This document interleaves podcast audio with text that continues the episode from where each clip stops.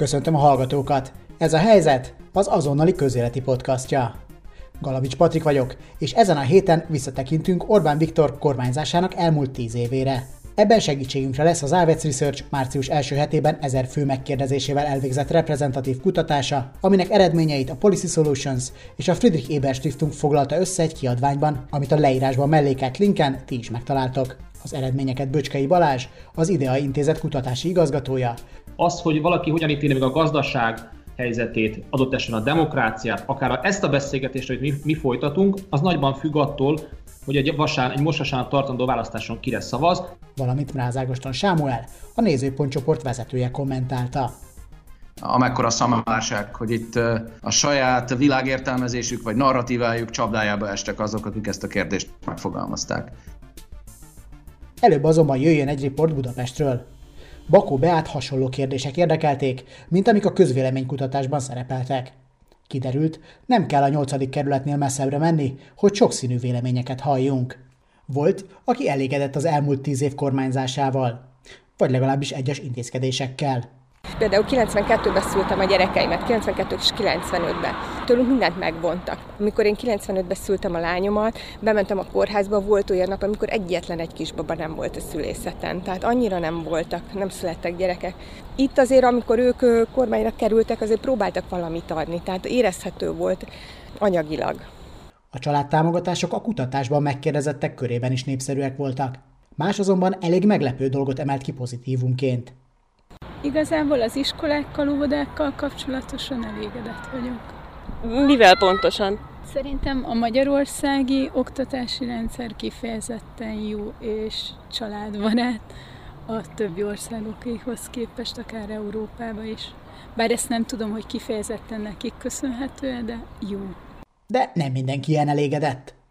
Én nekem a Fideszről és az Orbán Viktorról megvan a saját véleményem, ami nagyon-nagyon, de nem jó és én ezt kimerem mondani.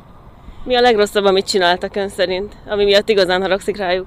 Ami miatt igazán haragszom rájuk, egyáltalán nem foglalkozik a budapesti lakossággal. Ő miatt az emberek ilyen halhatnak. Én is vendéglátóban dolgozom, ideglenesen bezárt a konyha az irodaházba, és egyszerűen nem foglalkoznak vele, hogy az emberek miből élnek. Hiszen nincs mindenkinek tartalékja, van, aki fizetéstől fizetésig él. Azért csak történtek jó dolgok is az elmúlt tíz év alatt, nem igaz? hogy mit csináltak jól, én olyat higgyel nem is tudok mondani. A létbizonytalanságot, azt nagyon jól csinálja meg az Orbán a diktatúrát. Ezt vehetjük nemnek. Egy másik megszólaló szerint pedig az a gond, hogy bárhova beférkőzhet a korrupció. Ez már üldözési mánia lehet, de amit most például a a koronavírus kapcsán ugye látunk a beszerzéseket. Nyilván ezeknek megvan a jó oldala is, tehát ténylegesen az országban maszkokat osztogatnak, lélegeztetőgépeink is vannak. Az üldözési mánia részt azt azért mondtam mögé, mert nincs kizárva, hogy nyilván ezzel emberek egyébként is jól járnak, nem feltétlenül csak az egészségügyben, hanem 8000 lélegeztetőgépünk van, de mondjuk egy érdekes szám emellé a 400 kórházban, vagy bocsánat, 820 valahány ember a kórházban, tehát nem látom arányban a, a két dolgot. Az Ávec adatai szerint gyakorlatilag pártállástól függetlenül a magyarok az egészségügy romlását tekintik a legnagyobb problémának. Így van ezzel az előző megszólaló is egészségügy és az oktatás romokban hever. Nem mondanám, hogy előtte virágzott, az elmúlt tíz évben azért módszeres leépítése látszik ennek. Fájó ez egy magyar embernek. Arra is kíváncsiak voltunk, a megszólalóink melyik politikusról gondolják, hogy életük során a legjobban vezette az országot. Az oktatási rendszerrel elégedett megszólaló eddig egy kormányt sem tudott igazán szeretni. A családtámogatásokkal elégedett nő viszont az Orbán kormányt ítéli a legjobbnak. Őt arra kértük, közvéleménykutató zsargonnal élve, adja meg másodlagos preferenciáját. Hát talán a rendszerváltás utáni rövid időszak az talán az Antal kormány körüli időszak. Én a Gyurcsány és az egyéb kormányokat nem tudom jó, jó közé sorolni. Sajnos ott az olyan intézkedések voltak, amik, amik amik a mi életünkre nagyon-nagyon rossz befolyással voltak, és nem csak az magamét nézem, hanem a környezetemét is.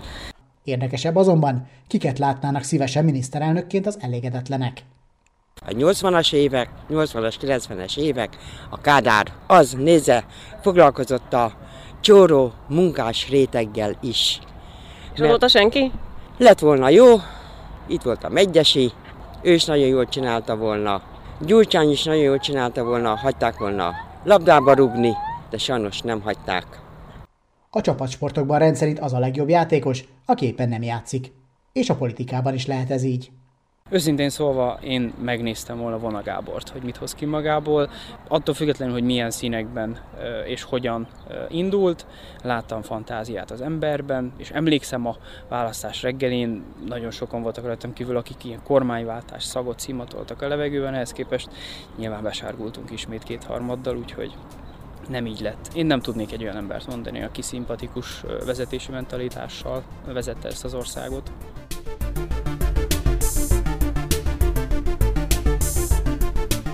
Ezek után pedig halljuk az elemzőket. Rögtön az első kérdés, amit feltettek az embereknek, az az elmúlt tíz év eh, legpozitívabban megítélt intézkedései voltak, és ezek sorrendben a családtámogatások, a migráció elleni védekezés és a rezsicsökkentés voltak. Ez három olyan téma, amiknek a kommunikációjára nem sajnálta sem az időt, sem a, a pénzt az Orbán kormány.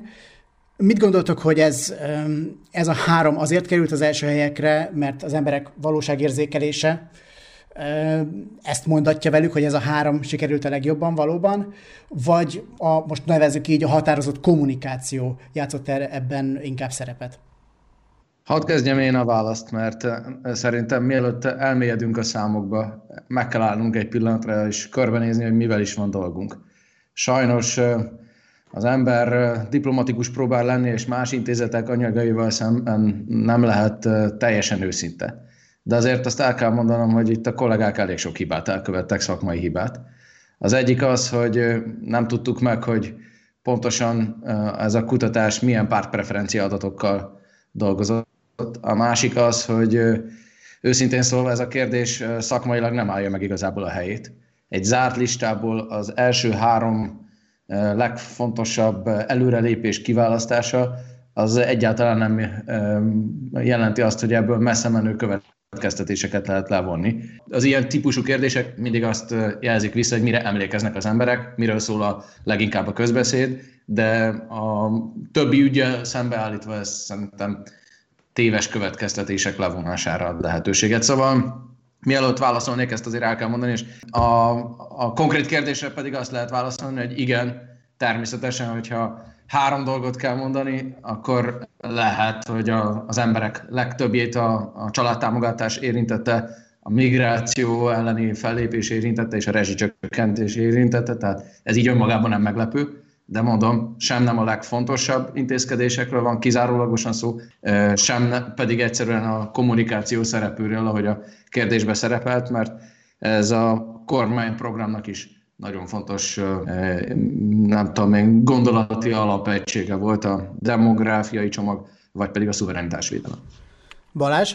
Annyiban a zárkérdésből fakadó felsorolás mindenképpen információval szolgál a közvélemény számára is, meg ugye a politikai elemzők számára is, hogy nem véletlenül, hogy az, az első három helyen végzett leginkább fontosnak, vagy előrelépés történt az elmúlt tíz évben intézkedések, amelyek az elmúlt években akár ciklusokon át, és a hagyományos négy éves ciklusra gondolván, átíveltek, mint közpolitikai, politikai csomópontok. Ezek voltak azok az ügyek, amelyek a, a napirenden, akár a média, akár a politikai napirendet nézzük, de akár még nézhetjük a parlamenti napirendet, mondjuk az része a politikai adott esetben, ez volt, ez volt az a három intézkedés, ahol a kormányzatnak a gondolkodása, úgy politikai, mint közpolitikai gondolkodása, a szuverenitástól kezdve a, a, a, milyen értékeket van magáinak és a társadalmi integrációnak milyen módját kép, képviseli vagy képzeli el, e köré az intézkedések köré csoportosultak. Tehát azért nem kell meglepődnünk azon, és ez ilyen értelemben semmiféleképpen nem a kutatásnak a hibája, hogy a leginkább tematizált, képviselt témák kapcsán gondolják úgy az emberek, hogy vagy előrelépés történt, vagy pedig az Ágoston is utalt, ők úgy emlékeznek rá, hogy a legfontosabb volt, de minden esetre tényleg befolyásolták a napirend azt, hogy ők erről hogyan gondolkoznak. Tehát ez a fajta súlyozás azért ad információt arra vonatkozólag, hogy mi voltak a csomópontok, és szerintem nem is meglepő, még egyszer mondom, mert ezek a, ez a három intézkedés mindegyike abba a politikai gondolkodásba illeszkedik, amiről szokásunk kevesebbet beszélni, hiszen az ilyen visszatekintések esetén, meg általában a közpolitikai intézkedések esetén összecsúsznak a síkok. A politika jellemző politikai jellemzést folytat, akkor a közgazdász az más számokkal jön. Tehát eleve a visszatekintést nagyon nehéz elvégezni, hogyha nem tudjuk, hogy ki milyen bázisról mozog. KSH adatokat nézzünk, adhok kutatásokat nézzünk, ciklusokon átnévelő kutatásokat nézzünk, vagy politikai elemzést folytatunk. Tehát nem vitatkozva, de akár esetleg vitatkozván Ágostonnal önmagával sem egy nagyon könnyen megoldható feladat, egy tíz éves számos sűrűsödési ponttal, konfliktussal, a politika észlelésének jelentős változását előirányzott, meg megtörtént politikáról alapvetően kutatást csinálni, nem, hogy majd nekünk talán lehet, hogy az ki fog derülni beszélni róla.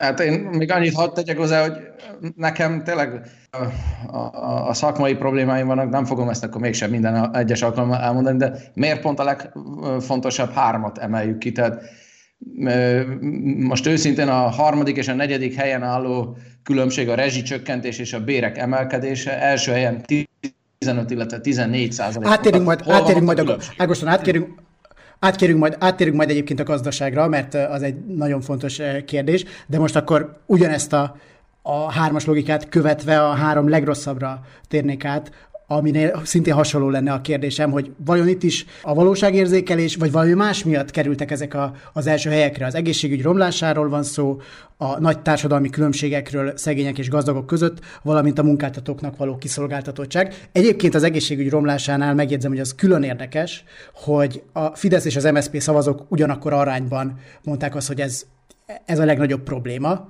Mit mondanak nektek ezek a számok? Nekem megint csak azt mondják, hogy honnan tudjuk, hogy hány Fidesz és hány MSZP szavazó volt ebbe a mintába. Egy elég komoly dolog, hogy egy százoldalas elemzésben nem sikerült, ahol 88-szor pártpreferencia bontásokat is közöl az anyag, nem sikerült beleírni, hogy milyen pártpreferencia adatokkal dolgozott. A szocialista pártnak, ha jól emlékszem, az Aves Research, ami a kutatást csinálta, adatai alapján 8-9 os támogatottsága van. Az MSP szavazótábor ötöde, tehát a teljes minta 1 százaléka.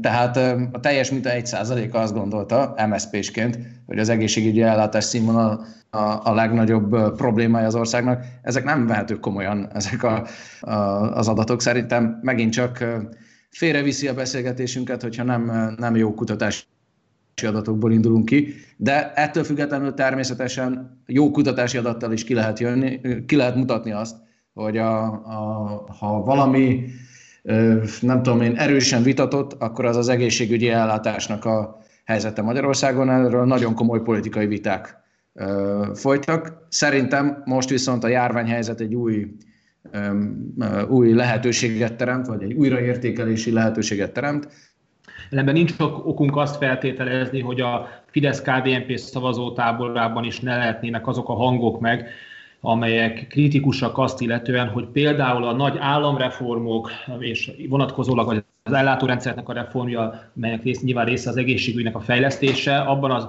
ebben a tíz évben az jelentős előrelépést tudott volna mondni. Azt ne várjuk el a válaszadóktól, hogy ők ezt ténylegesen a számszerűsíteni tudják ezt a várólisták számának ilyen-olyan csökkenése vagy növekedésében. Van egy percepciójuk arról, van egy tapasztalatuk, amely tapasztalat vagy közvetlen, vagy pedig közvetett tapasztalat, és nehezen lehetne azt mondani, hogy tudunk olyan kutatást felmutatni, amelyek az elmúlt tíz évben azt mondják, hogy az egészségügyel kapcsolatos kritikuk, vagy kritikusság, vagy elégedetlenség, hogy a kormányzati szerepvállás növekedésének, a, helyesebben az állami szerepvállás növekedése iránti igény, az mondjuk ne lenne. Pártpreferenciák néha nem mindent határoznak meg, mert ha a kutatás egészét nézzük, mondjuk a demokrácia, a sajtószabadság, nem kell ezeket a témákat mondani a hallgatóknak, pontosan tudják, hogy egy kutatás során milyen visszatekintés és milyen témák köré csoportosulnak a kérdések, akkor látszik, mint a mindennapi kutatásokból is, hogy a pártpreferenciák nagyon meghatározzák, hogy a teljesítményről, a valóságról mit gondolunk és hogyan érzékelünk. Az, hogy ennek ellenére is van a közoktatással és mondjuk az egészségügyel két terület, ami különösen tárgya volt, hiszen meglepetés, hogy a fideszesek körében is van elégedetlenség,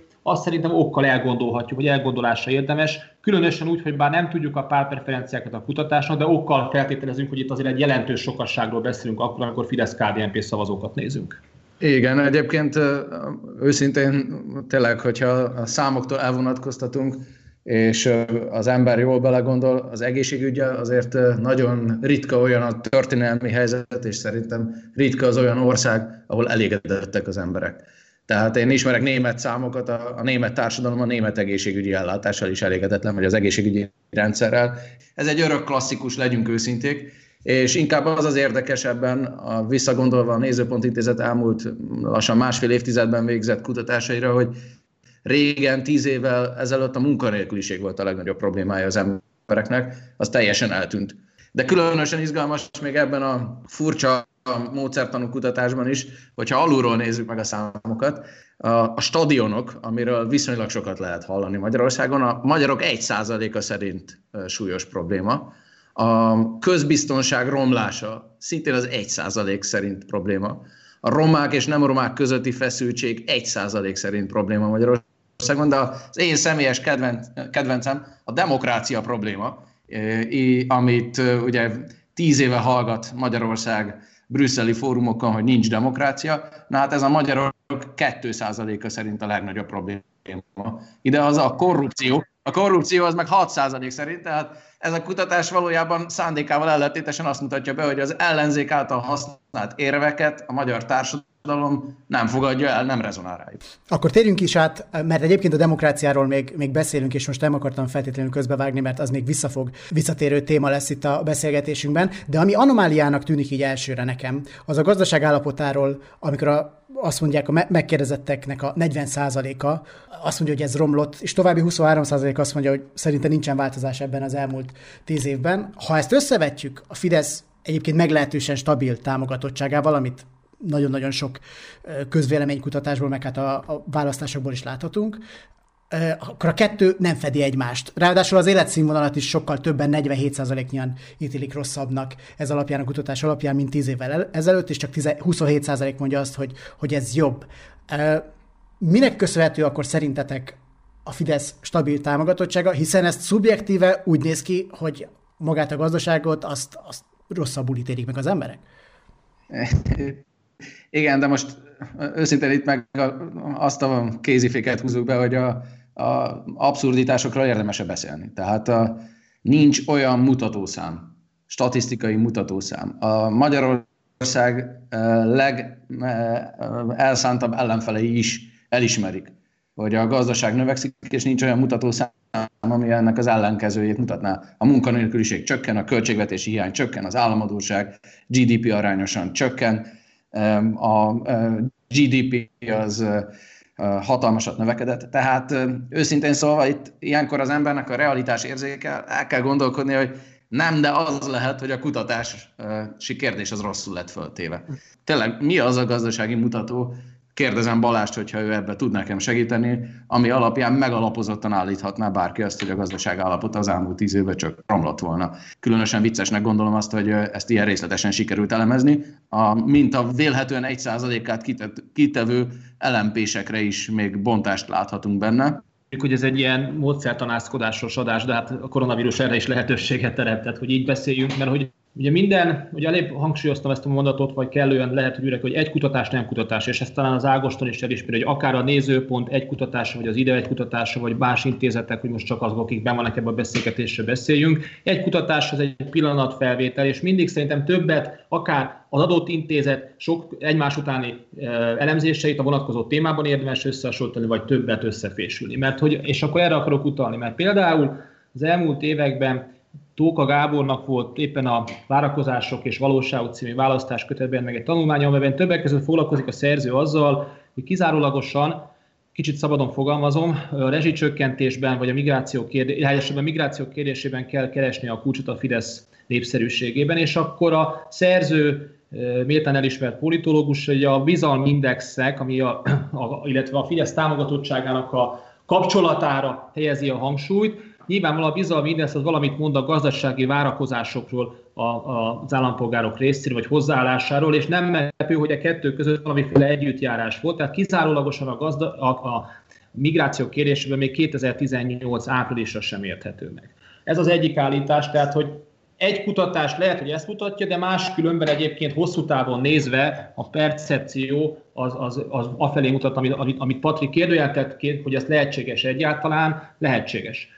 A másik pedig ez a gazdaság, a választóknak a egyes kérésekre adott válaszai. Azért, mert valaki teszem azt, ezt gondolja a gazdaságról, de mondjuk maradjunk a közoktatás vagy az egészségügy megítélésekor, attól még lehet neki más motivációja és más szempontja, ami miatt a Fidesz-KDNP-re, vagy teszem azt a további pártokra szavaz. Az a fontos, hogy a választóknak a magatartását azt ne egyszerűsítsük le. Ne egyszerűsítsük le, hogy valaki kizárólag demokrácia féltésből, most idézve használtam, hogy szavaz az ellenzékre, valaki a migráció miatt a, a, a Fidesz-KDNP-re, vagy a gazdasági, vagy a szubjektív eh, helyzetének változása az kizárólagossá teszi, hogy ez milyen pártpreferenciát vagy szavazási magatartást jelent. És ez, ez, erről talán az elmúlt években keveset beszélgettünk, hogy, hogy a, a választók a döntéseik során sokkal ezer más olyan szempontot mérlegelnek, ami a világképükkel, a várakozásaikkal, a szocializációjukkal, és sokáig, sokáig sorolhatnánk ezt, hogy is mondja, befolyásolja. Ezért kell azt gondolnunk, hogy a politika az nem olyan, mint a mosópor, hogy ugyanúgy adjuk el, és olyan a politikára való szavazás, a politikussal való szavazás, mint egy, egy fogyasztás,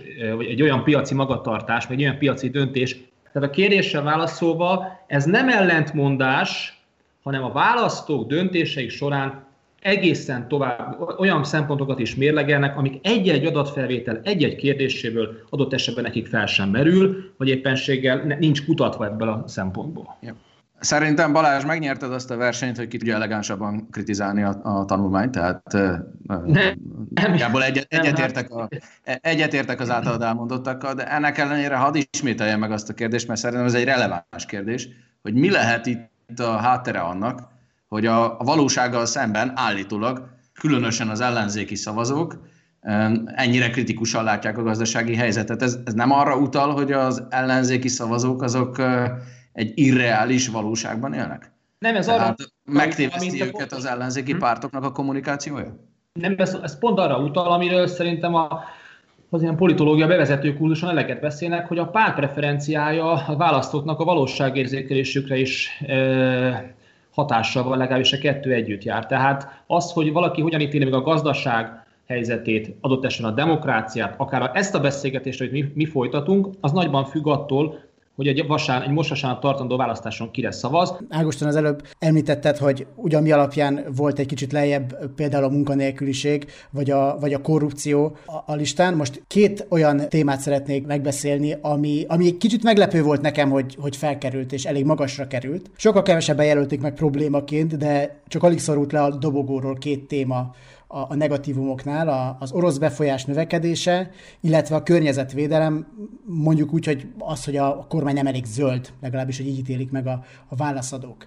E, ez két olyan téma, főleg az orosz befolyás egyébként, amit én meglehetősen egy ilyen marginális külpolitikai témának gondolnék, ami hát mondjuk a hardcore hírfogyasztókat érdekli leginkább, itt viszont mégis, eh, mégis elég előkelő, előkelő helyen szerepel. Ezt minek tudjátok be? Hát eh, nagyjából ugyanarról beszélünk szerintem pár perce, hogy eh, természetesen a, a hírek és a világ értelmezése az hatással van a, a szavazótáborok gondolkodására. Az orosz kiszolgáltatottság növekedése? Erről beszélünk, arról az adatról, amit a emberek 8%-a gondolta, hogy a legnagyobb problémája Magyarországnak. Hát az emberek harmada tette az első három helyre, hely egyikére. 8% valóban az első helyre tette, de további majdnem 20% tette, tette még, még a másodikra vagy a harmadikra. Igen, szerintem én csak ismételni tudom azt, hogy az az érdekes, hogy a valóság és a valóság érzékelés mennyire elszakad egymásról, de a Balázs megint biztos valami tudományos értelmezést fog mondani rá. A pártos bontás, én nincs előttem a pártos bontása ennek a, ennek a kérdésnek, de amellett, hogy valóban ez a, azért a, a közvetlen mindennapi politikai valóságon túl messze van, de az orosz kérdés egy klasszikus olyan kérdés, ahol szerintem az ellenzéki szavazók ebben a tekintetben. Különösen mondjuk azért lenne érdekes a pártos bontás megnézni, hogy melyik szavazótában hogyan gondolkodik, bár biztos van 21. oldalon találod. A DK-sok 17%-a szerint ez a legnagyobb probléma. Nem tudjuk hányan vannak, megint csak. Még 10% szerint a második legnagyobb probléma. Nagyon szenvedés lehetett számukra, amikor Gyurcsány Ferenc Putyinnal parolázott még 2010 előtt, hogyha ez ekkora súlyos probléma számukra. Különösen rossz lehetett nekik megélni a 90 előtti időket. Ha az Oroszországnak való kiszolgáltatottság ennyire súlyos probléma a, az ő megítélésük szerint, de ezt tegyük félre. Szerintem a politikai memória az, egy, az, egy, az egészen másképp működik, mint a, mint Ez a magánéleti memória, meg, a, meg az egyéb más. Tehát ebben a tekintetben ezek a,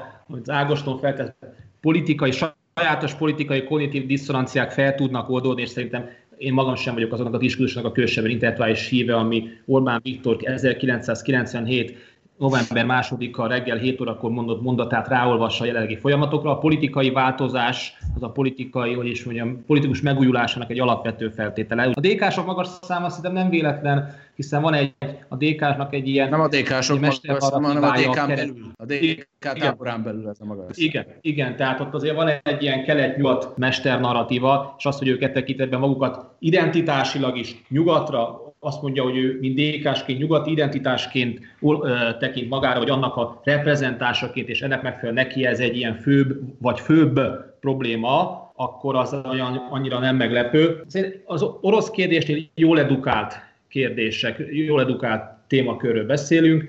Eddig sem ezen múlt a, a, a politikai innováció az ellenzék, tudom, hogy ezt hogyan és milyen keretbe tudják újra gondolni, és ezek után sem ezen fog. Uh... De ezek szerint akkor érdemes lenne ezt újra gondolni? Tekintve azt, hogy azért meglepő, hogy, hogy ilyen, elő, ilyen előkelő helyen Szerintem van. ennek ilyen ciklikussága van, tehát hogyha nem keressük az Oroszországgal kapcsolatos ellenzéki reakciókat, vagy mondjuk a véleményvezéreknek a vonatkozó vonatait, akkor nem találjuk. Ha keressük, meg, meg megemeljük, akkor persze megtaláljuk, de nem, nem e körül fog zajlani a következő évek politikai diskurzusa. Kétség kívül miért volt jó az orosz kérdés, mert ez egy mankó, mert valamihez képest a politikus meg tudja magát határozni, instrumentalizálva is van az orosz kérdés.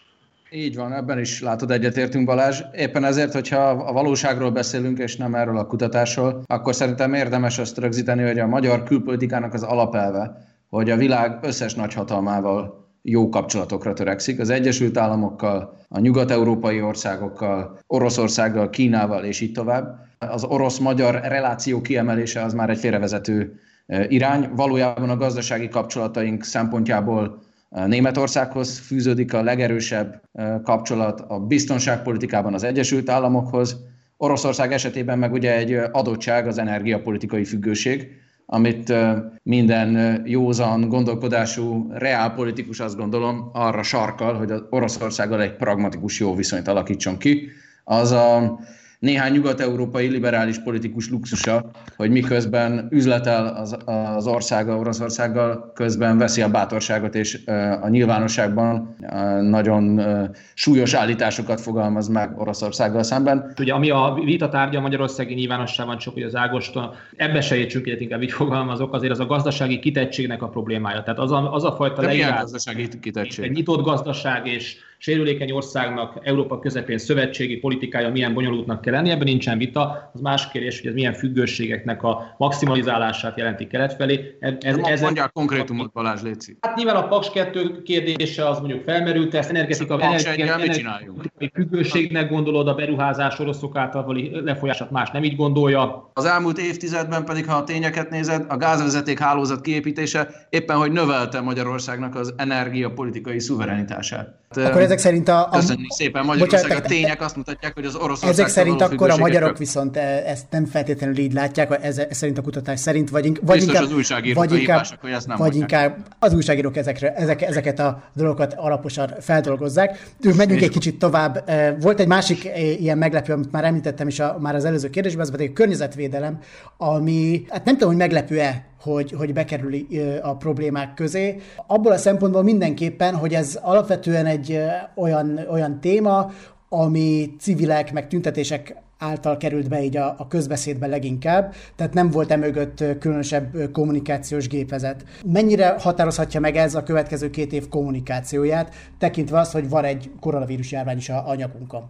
Ugye azért nem csak a, a, a civilek tették ezt a témát a politikai napirend részévé, hanem a, ha úgy tetszik, a világpolitika napirendjén is ez, vagy az európai politika napirendjén is ez évek óta ott van, és a magyar kormány is erre reagált, tehát ha nem lett volna a járvány, akkor azt hiszem túlzás nélkül állíthatjuk, hogy a magyar kormány egyébként egy zöld politikai évet tervezett magának 2020-ra, hiszen az évelején ugye a kormányzati klímapolitikai program meg lett hirdetve számos intézkedéssel. Valami ér- érzékelése volt a kormánynak, hogy a, a zöld politikában cselekvési vagy lépéskényszer van, elvárás a társadalom részéről, hogy változás legyen. Ha nem is ezek a számok, de összességében a kutatások ezek, ezt szerintem alátámasztják, hogy itt, itt egy társadalmi elvárás szerint cselekedett a kormány. Balázs? Engem személy szerint is az foglalkoztat a koronavírus járvány iránti időben, megoszthatom itt a várakozáson a hallgatókkal, vagy a kérdőjelemet, hogy a környezetvédelem témájából mennyi marad globálisan is, és, és mennyi marad, mint prioritásként, és mennyi marad Magyarországon is. Értelemszerűen nem fog ez kikopni, tehát ott, amikor már Green New Deal és társairól van, a, és ennek közpolitikai lecövekeléséről van szó nemzetállami szinten, akkor nem lehet azt mondani, hogy egy, egy terület e, háttérbe fog szorulni, és valószínű, hogy már megvannak azok a kezdeményezések, hogy, hogy hogyan marad ez a, a, az vállalatok támogatásánál, hogy jelentkezzenek a zöld szempontok, amikor újra beindítják a gazdaságot. Tehát ez a kérdés valahogy visszajön, de hogy abban a formában, ahogy itt állt, hiszen egy nagyon stabil, nagyon erős kormányok, civilek, um, szervezett civilek, állampolgárokban elindult egy attitűdváltás, annak a jele. Ugye az aztán mennyire fordul meg, ez engem ez személy szerint foglalkoztat. De azért egy pillanatot, mielőtt a zöld forradalomnak a élharcossá válik a kormányzó párt, amikor elindult ugye a Gréta jelenség, akkor a kormánypárti nyilvánosság magához képest is színvonaltalan írásokkal csomagolta be azokat a közpolitikai tema, problémákat, vagy éppen a ismert aktivista személyét, amelyet most Ágoston is azt mondja, hogy az idők szavát meghallgatva valamilyen közpolitikai megvalósíthatóság felé irányított. Na most ez, a, ez az a tudós szerepből kiestél a tudós szerepből, Balázs, mert uh, uh, hogy mondjam, itt elég a, a korlátozottan szép kritikát fogalmaztál meg. Most, hogy kormány sajtóban mi jelenik meg, azt számunk kérni a kormányzati politikán, az nem túl elegáns.